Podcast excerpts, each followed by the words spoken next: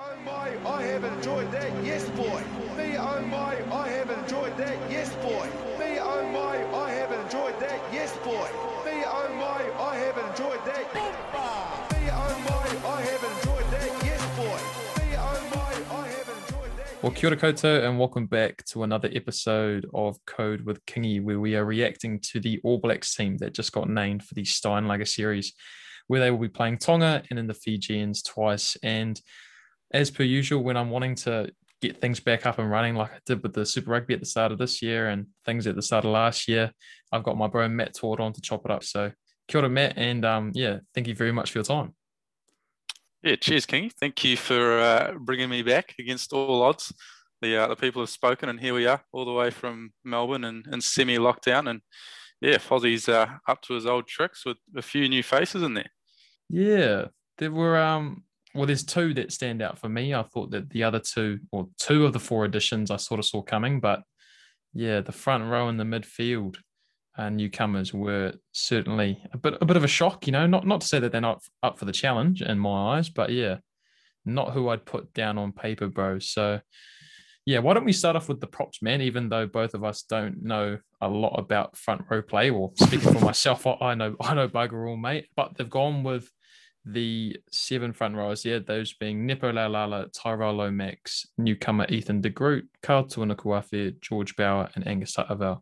Okay, I did really poor maths here. That's actually only six, not seven. So yeah, great start here, man. Yes. But yeah, that's what happens. um, I, I take six weeks off the podcast, and you know, like I take three steps back, bro, or you know, just the one step if I'm doing my maths here, bro. But yeah, anyway, failed you, mate. yeah, Mike's with you, bro. Like, what, what did you make of the newcomer?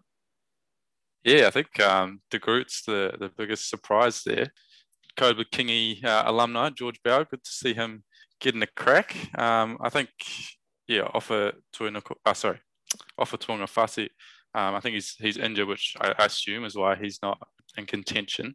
But I thought Alex Hodgman was actually a, a pretty tough out there. I think he's been pretty consistent really over the past, you know, at least two seasons, and and he did make the squad last year. So I'm a little bit surprised that they've given de Groot the nod over him. But in terms of the others, I mean, yeah, I didn't think Tyrel Lomax was was that impressive again this year. But at the same time, it's it's for, people like me and you who are 40 kilos below the threshold to be a front row forward. It's um I don't know how, how hard I can scrutinize props, especially when you've got the pack of the Hurricanes behind you. So, um, yeah, Lomax, I'm not not so sure on, especially his uh, we'll say his tackle technique. He's known to to get himself in a little bit of trouble there as well, which which the All Blacks usually tend to steer clear of. But yeah, Bower, I'm happy for. De Groot, I'd say I'm a bit surprised. I think I would have rathered Hodgman. Yeah, I mean, it, it- was a big call. Um, I think the biggest, um, well, just quietly, bro, before I, I crack into my um, deliberation, Ethan de Groot is also um, an alumni of with Kingy. I was very grateful to have his time on Oh, he is. earlier this year. So, you know, not to blow my own trumpet, but if you, if you ever look back into some of the guests I had last year, bro, you know, a lot of them ended up in and around that All Black squad. So if there's anybody out there, any Super Rugby players out there that are um, looking to the take their game to the next, looking to take their game to the next level, you know who to come talk to. But yeah, I mean, I'm, I was a fan of his game. I think that, um, you know, for a 22 year old, he really held his own in the games that he went up against the big boys, you know, those Crusaders and those Blues games. But he is one to give away um, a couple of penalties, you know, very similar to the guy that you mentioned before, Ofa Tu'ungafasi, that you, you presume that he's come in for. So, yeah, I mean, it's a great opportunity for him. And you, you- I mean, you're not sure that he's actually going to get any game time because they are only the three games for the series. But, you know, I think anytime you're in and around um, the All Blacks environment, it's only going to put you in better stead, you know, for him when he goes back to his Southern Stags and when he returns to the Highlanders next year. But yeah, similar to you, bro, like, I can't really like finger point as to you know where I want Tyrel heading in scrums or anything like that. But you you mentioned the fact that he is also one that gets caught out with his tackle technique, and I, I think that's partly because he is one of the taller buggers, and um, Yeah. yeah, I know that a lot of those big boys struggle to get in and around the ankles, but yeah, I mean, like Ian Foster mentioned just quietly at the back end of that press conference or after the team got named tonight that they're looking to be um, a bit more skillful and you know running the numbers. And I, I follow this guy. He writes, um, I think it's called the Chase. It's this guy from Oh, Twitter. yeah, and, yeah. yeah, and, and he puts together these um these really insightful um sort of analytical pieces um on the rugby that's being played here in New Zealand and abroad. And two of the names that I've I, would sort of picked up on, you know, reading his bits was Ethan de Groot and Tyrel Lomax, and just their lack of, I guess, involvement in phase play in terms of the passing and mm-hmm. stuff like that. So I think that's maybe two areas where you know they're going to bring those guys in and get them to work on their game. I know Big Karl was uh, one that was looked away from in terms of like his mobility at the 2019 World Cup and not being able to get around the park like someone like an Angus Ta'avao who's back in and around the squad, bro. But yeah, big ups to George Bower, a guy that can play both sides of the scrum. I mean, it's just a massive story for him, and you know, in terms of the growth and um, and the stuff that he's done with the Crusaders. Um, I, I think in large part thanks to Jason Ryan, their forwards coach down there, bro. But yeah, yeah, I think I'll, I'll wrap that up there, my man. Um, like I said, I know nothing about scrum, so I think the less I talk about it, the better. Yeah, no, same same for me, and I suppose even the hookers as well, staying on the front row theme, like Suffolk and more Dane Coles and Codie Taylor, like probably not a heck of a lot to talk about there, really, is there? I suppose you know Ash Dixon, as we I think we talked about last year. It's sad that, it, but he's he's never going to be an All Black, and I suppose this just solidifies it. Even after another good season, he's probably getting on a little bit too much. But yeah, Coles, Aumua, and Taylor, I think that's that's about as safe as you can go, really. Yeah, I mean those those three were pretty straightforward uh, for that hooking position. It'd be interesting to see, you know, should one of them go down, whether or not Ash Dixon would get the call up. You'd think on form and on experience they would, but you know whether or not they'd look to go for someone younger and you know maybe like a Taukei'aho, they see him more as a worthwhile investment. You never know, yeah. but you'd hope for someone like an Ash Dixon. You know, should you know the unfortunate case of an injury um, come down on Coles Taylor Aumua, yeah, you'd like to see him in, in that picture. But I think just just quickly from me, bro, I just think the the step up in his game that Codie Taylor has taken. Um, he mm. was arguably the the form player of Super Rugby Aotearoa, maybe outside of Damian McKenzie and a lot of the heroics he had towards the back end of the competition and steering that that chief side um, into that final. But yeah, I think for me, pretty straightforward there. But yeah, Codie Taylor, he seems to have taken his game to an, to another level, and hopefully he carries it over to the Test arena.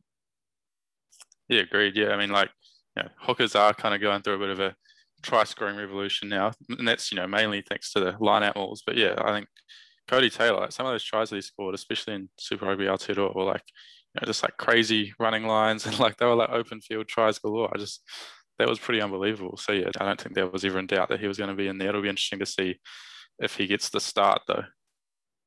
Well, just on that try scoring, mate, he even went back to the old tap and goes. If you remember, it's around two against the Hurricanes, scored it like it was under fives. The old fashioned so style. he's, he's, he's, literally doing it from every area of the park, and um, by you know by any means necessary, bro. So yeah, I mean we'll roll into the tall timber, my man. Again, this one was pretty straightforward. So we've got five locks there: Sam Whitelock, Brodie Retallick, Patrick Tuipulotu, Scott Barrett, and the youngster Tupou Vaa'i. I, I, guess a name that's been talked about for a while now is Pari Pari Parkinson. He's with the Māori All Blacks. Um, but again, he struggled with his injuries um, throughout most of Super Rugby Aotearoa, and although I thought he had a he had a pretty good game on on Saturday night in that Super Rugby Trans Tasman final.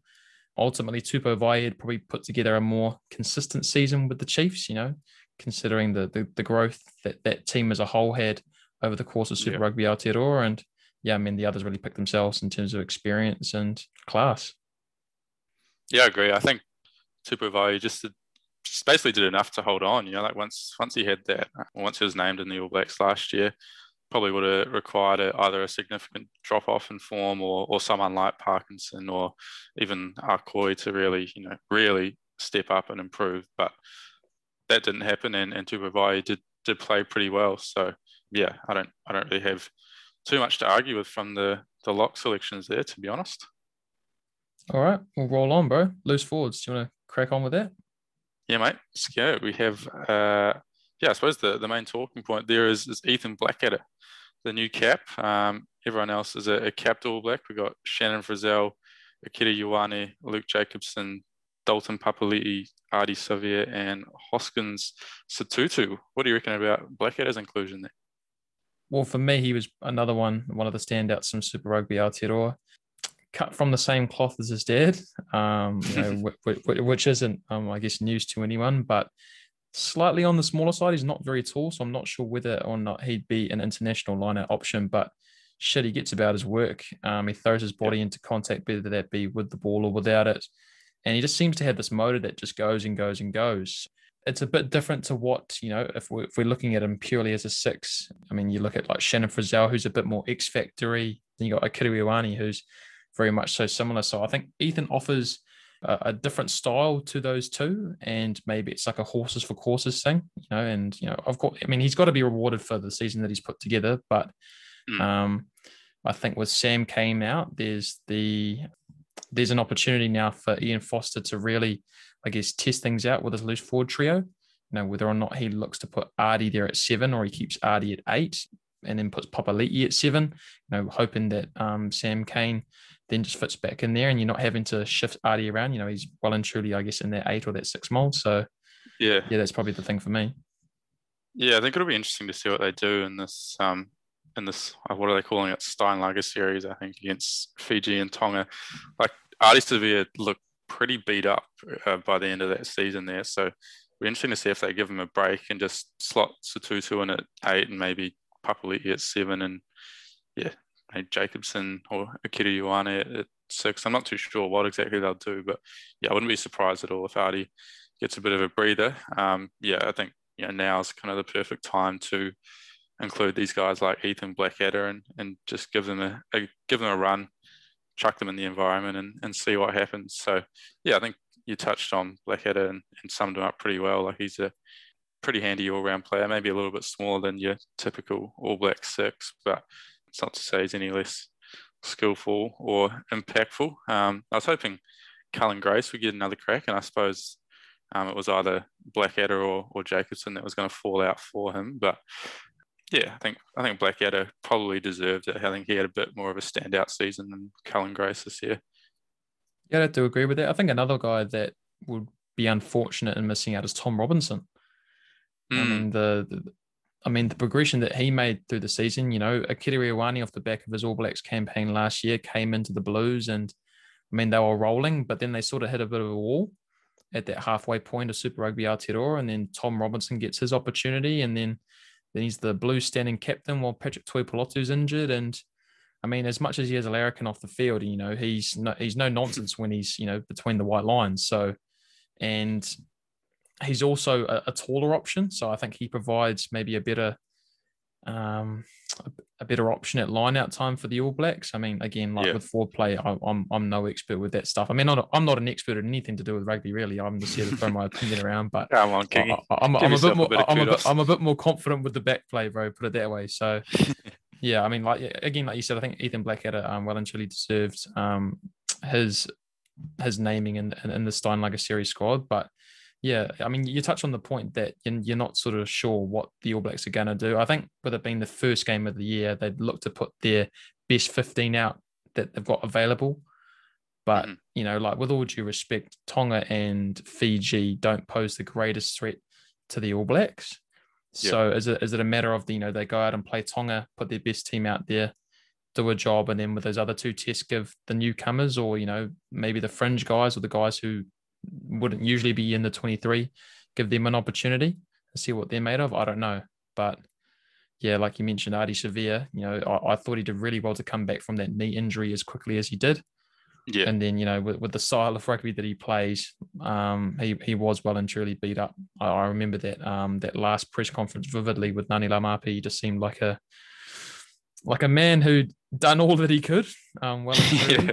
and, and um, more than earned his rest um, building yeah, into sure. this All Blacks campaign, bro. So, yeah, it, it is going to be interesting to see how that four pack plays, and we're going to have to wait a week and a half to see what Ian Foster has up his sleeves, bro. But um, rolling into the backs uh, again, the the halfbacks. One of the newest additions is Finlay Christie, the Blues nine. Um, he's joined by you know no brainer Aaron Smith and Brad Weber. So um, for those of you that maybe aren't aware of this the current situation with the All Blacks and are wondering, you know, why TJ Perenara isn't in the mix when Beauden Barrett was playing over in Japan, Brodie Retallick was over in Japan.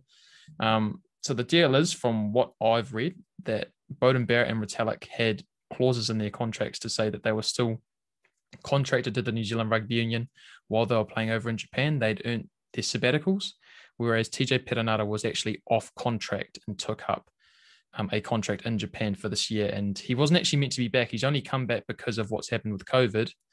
Um, and in order to be eligible for the All Blacks, um, you need to have played a game. And because he didn't get any game time for the Hurricanes, um, he's not going to be able to join the All Blacks until the end of year tour once he's played for Wellington. So, yeah, I guess that's just a massive boost for Finlay Christie, um, who's, you know, amongst that Blues trio of all, uh, not All Blacks, sorry, halfbacks with Sam Nock and Jonathan Ruru. it seemed to be a bit of a turnstile that each get their own turns, but I guess as the mm. season went on, he he really made that nine jersey his own, and you know now he's um accomplished you know the the ultimate of being named in the best team in the world. Yeah, yeah, I'm stoked for Finlay Christie. Like he's been a bit of a journeyman. I think he had a, a season or two at the Hurricanes a couple of years ago, um, and then obviously as you touched on there, like when he even when he went up to the Blues, it was a bit of a revolving door with um, Sam Nock, Jonathan Ruru, and himself. So yeah, he's been um, he's been bloody good this year. Um, his his passing I think has has improved pretty steadily, and his support play has always kind of been his strength, which I suppose is very similar to, to how TJ Perenara plays as well, and Brad Weber, to be fair. So um, yeah, I think I think he he'll be absolutely fine when or if he gets his his debut. Um, and he's probably you know just been I don't want to say fortunate, but a, a benefit of his situation where he is in, in Auckland. Like it's it's kind of like how Brad Weber um, a few years ago, like he was he was getting ousted for um, Te Tahurearangi and he eventually broke through to a regular starter and, and then he found a spot in the All Blacks. And I think that's similar to how Finlay Christie's um, found himself into the team here. He's just earned his spot at the Blues and then that's kind of transformed into an All Black spot. Patience truly is a virtue for that fella. Um, and, uh, indeed. And, and, like I mentioned with those other two, I thought it's pretty straightforward. But I think for me, uh, you know, although I go on and on and on about Aaron Smith, um, I mean, the guy, he, he's taken his, you don't think that a guy can just keep getting better and better and better. Um, and what is he, 32 now? But he has. He's, mm-hmm. you know, to, to me, you know, even this was a couple of years ago, he was the greatest All Black halfback.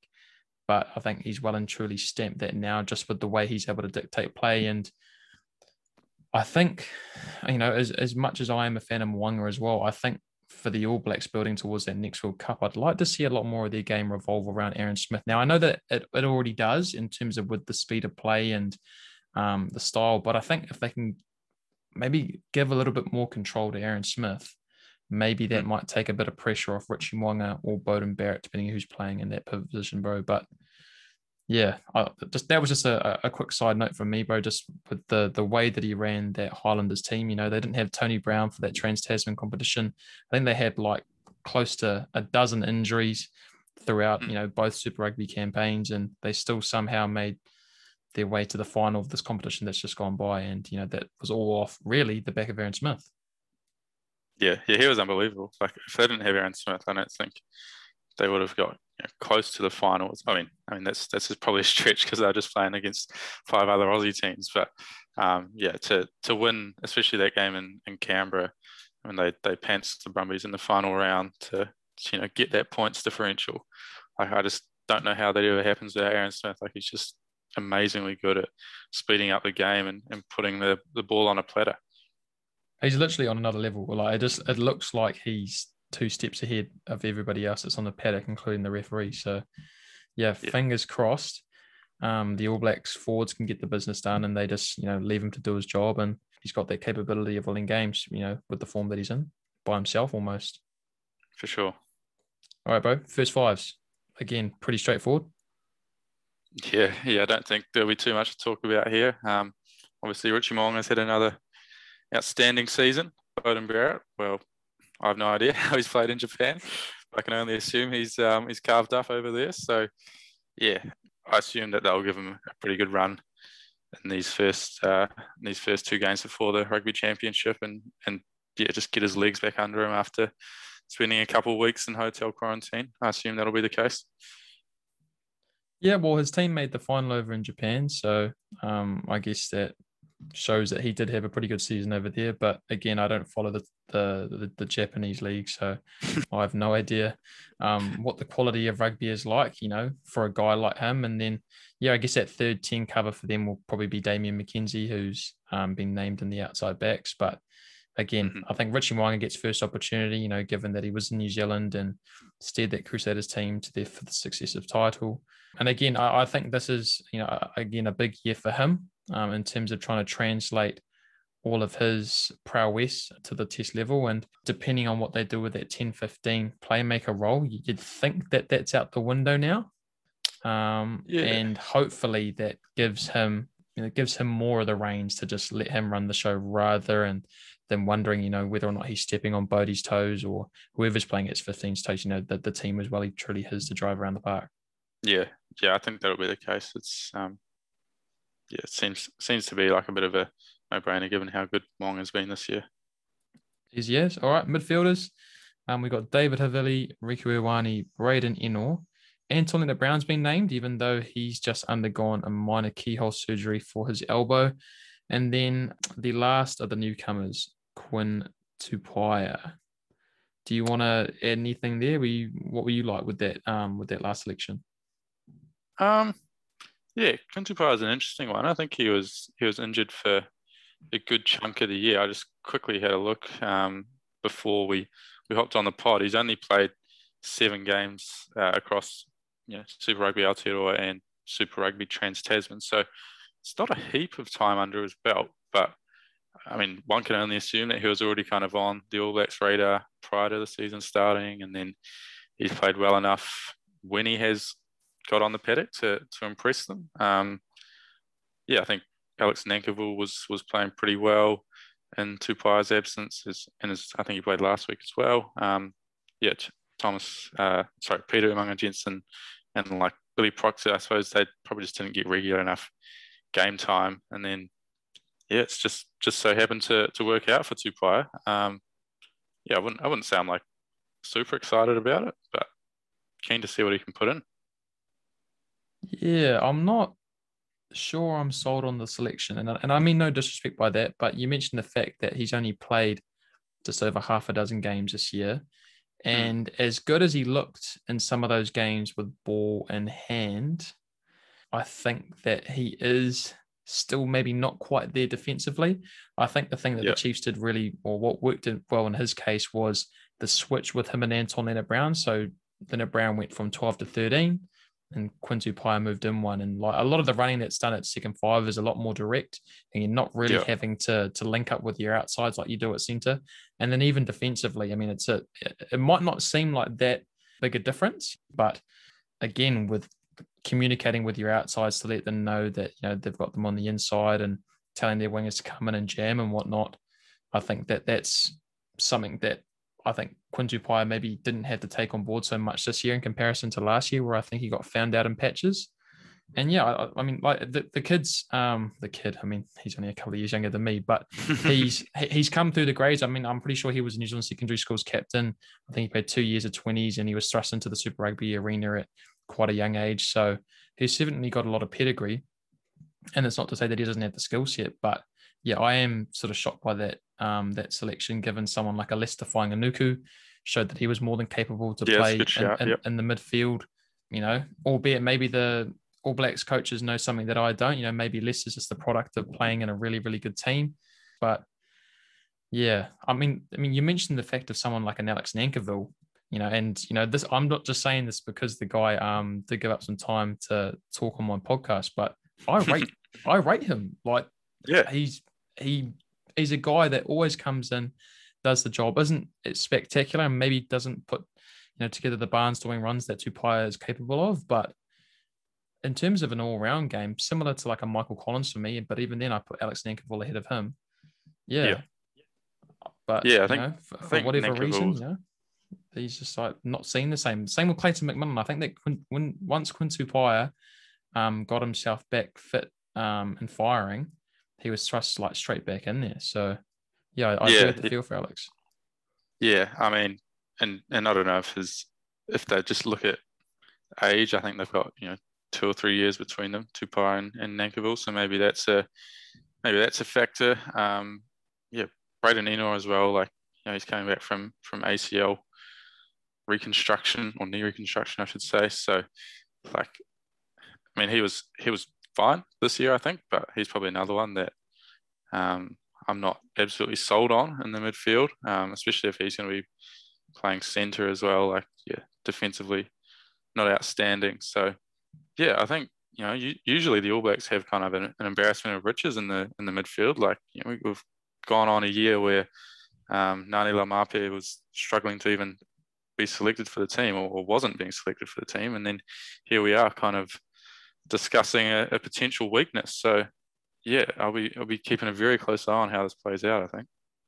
Yeah, definitely. I think out of all the positional groupings that we have in the team, this is probably the one where we've we lack depth or experience. Mm-hmm.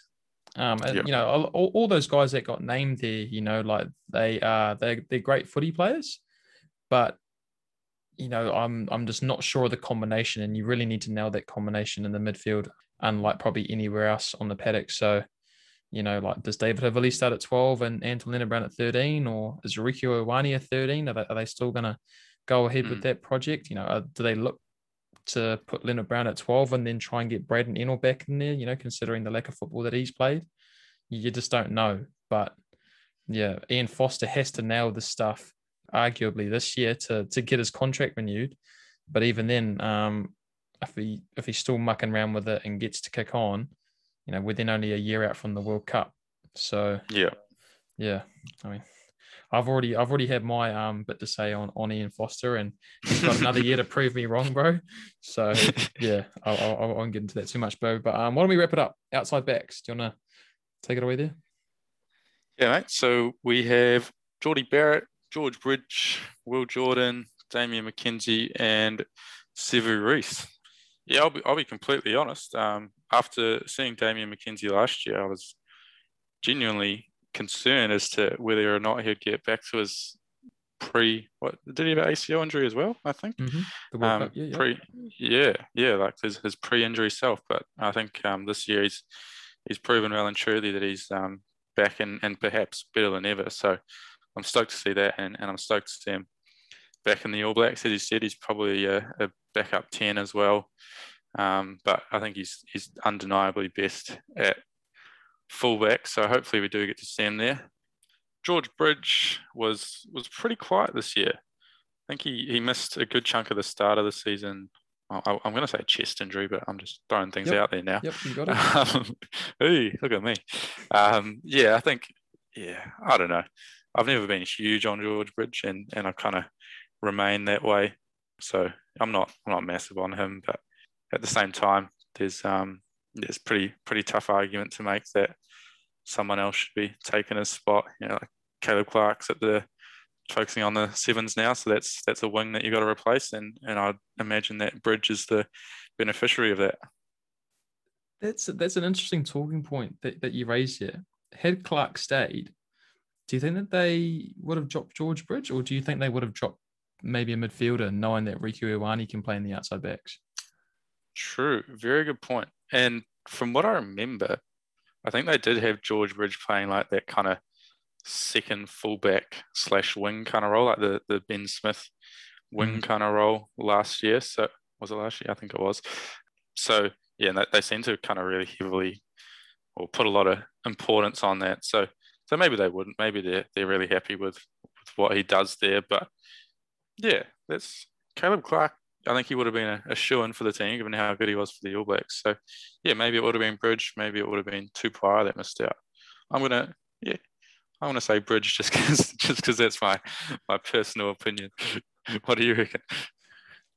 Um, I, I, I, guess with me raising the point, I probably would have gone the other way. Just with, I think Ennor's probably got a bit of toe there as well, so he can cover the outside backs along with Ioane. Yeah. Then you got Havili, who seems to be able to play anywhere. I mean, he's played 10 for the Crusaders in Mo'unga's absence, but yeah, I, I, think the the rest of that, um, those outside backs, you know, given what we see in the midfield, I mean, I think they're more than um, deserving to be there, bro. But if you were picking that All Blacks outside back trio, given what you've seen this year, who would you go with?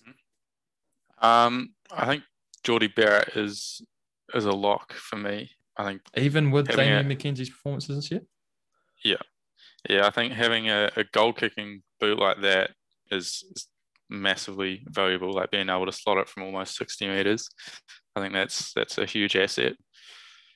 I think, yeah, I think like defensively as well. I think Jordie Barrett, he, he doesn't have the greatest reputation, but I actually think he's he's pretty solid and and definitely a better defender than McKenzie, which is obviously pretty important at fullback. Reece, I'm a big fan of have him on the right wing. And yeah, honestly, I'd, I'd have probably Will Jordan on the other wing as well. But uh, yeah, that's definitely not what Ian Foster's going to be going for. Yeah, I mean, and what? And then you'd have who? Does McKenzie miss out on the 23 altogether with Beauden Barrett on the bench? Hmm. That's a good point you make. Um, yeah, I think so. I mean, I'd obviously have to see how Barrett's playing post Japan. Like, he might have completely taken his foot off the gas, but I, I highly doubt it. So, um, if Barrett is yeah close to what he was before leaving to Japan, then yeah, I probably would be um, leaving Damian McKenzie out of the 23, which is kind of contradictory given uh, given the raps that I just gave him a few minutes ago. But yeah, that just talks to the the skill of the New Zealand outside back. So there's there's plenty of talented ones going around, and sadly, old D-Max not falling into favour with me. But isn't isn't that just amazing though that given that he was arguably the MVP of Super Rugby Aotearoa, the guy can't even make the All Blacks 23. you know, like, you know, you know how like people say that, you know, you know, if you're picking a team on form, you know, McKenzie probably would be your starting fullback, but there are so many other factors that go into picking this team. And, you know, I, am of the same mindset as you. I think I'd like to see Jordie Barrett play at fullback. I thought that he was excellent last year and didn't get his opportunity there like I thought he should have. And even this year, he was just like probably just the product of a um, a pretty run of the mill Hurricanes team. I think without mm-hmm. him, they probably would have been a lot worse off. So I'd yeah, like to see agree. him at 15. Beauden Barrett, I think. I mean, you can't not pick Beauden Barrett, unfortunately. I mean, I'm a am a massive fan of his, but you know, like I, I, think if if I was thinking about it from, I guess I'm not, I'm sort of lost for words here, but you know, from a fair perspective, I'd like to see McKenzie in that 23 role because I think he does add that spark off the bench. I mean, like, I mean, mm. Beauden Barrett showed before he was, you know, the two-time Player of the Year that he was he was the McKenzie before McKenzie in terms of adding that that spark plug um, in that last 20, 30 minute range. But yeah, I mean, you just can't pick a two time player of the world, two time world player of the year and just have him not be in your team. So yeah, unfortunately, McKenzie misses out there. On the wing, I think that Sevu Reece put together a pretty good season off the back of, um, you know, bugger game time for the All Blacks last year. I think he went away, did some work, and came back an even better player. And again, he's like that that little pocket rocket on the wing. And then yeah, on the left, I, I think that's like you said. I think it's going to be a toss up between George Bridge and Will Jordan. And I, am probably a little bit different to you, bro. I, I, like George Bridge. He does remind me of Ben Smith. Um, he has missed a fair chunk of rugby and probably isn't back to his best as of yet. But I sort of look at him as a player who just plays better the higher the level he goes to. And um, mm-hmm. yeah, I, I think that with the experience that he's already had, both with the Crusaders and their winning ways and, and with the All Blacks, I think that he probably deserves first shot. But who knows? You know, like Ian Foster went out of his way to fit Caleb Clarke into the team last year just to add something different because teams probably didn't have the scouting report on him. And maybe that's Will Jordan this year. Because I mean, he showed an ability to still break open games, you know, when he was probably like the, the biggest talking point for the Crusaders coming into um, the Super Rugby season, bro. So, yeah, maybe, you know, Ian Foster will surprise me if, if he goes with WJ. But yeah, um, I think if he's going to follow the same route that he did last year, he's probably going to stick to some pretty stale selections, bro. And you know, yeah. hopefully we get the wins. Well, well, in my case, I, I, hope as much as I hate to see the All Blacks lose, maybe that you know that's a that's a small price to pay if we can get Razor into the job as quickly as possible, bro. But yeah, I wouldn't mind that at all. I would happily yeah. take a, a couple L's to see Razor in there for sure. Maybe not to Tonga and Fiji, but um, yeah. but uh, can you but, imagine? Uh, the country would burn to the ground, I think. you, would right. almost have to sack him like the next day, eh? No. yeah, make a big statement, put him in front of the cameras at 8 a.m. on Sunday morning and be like, you're gone. Don't even try explaining yourself. You can say your goodbyes to the media and off you trot. Seriously though, that like I'm being fully serious right now, like taking all the, the taking all the piss taking out of this. If Ian Foster lost to Fiji, would they sack him? Like, do you do you think that the New Zealand Rugby Union would have the balls to do it? I don't. Oh, it's so hard because that's just not in like the sport culture over here, especially rugby. But I mean, especially the the Fijian team that they've named, they, they can't get a release for half of their players that are based in Europe. So like it's it's a really really is a weak team. And if they did lose, I think you'd have to. You'd just have to get rid of them, make a statement. yeah, all the Tongans for that matter. Not yeah, not to take anything away from the Tongans here, but yeah, it, it, would be almost inconceivable for the All Blacks to drop a game like that. But yeah, I guess I'm just thinking outside the square and yeah, probably wishing too much evil towards Ian Foster. But yeah, that's a wrap of the the All Blacks, the 36 man strong team that they've named for the Steinlager series again against Tonga and Fiji, bro. So yeah, we've got a week and a half to sort of mull things over and wait for that first team to get picked. And then, yeah, All Blacks footy is back. Let's go. All right, my man. Appreciate your time, bro. Always a pleasure, mate. Thank you very much.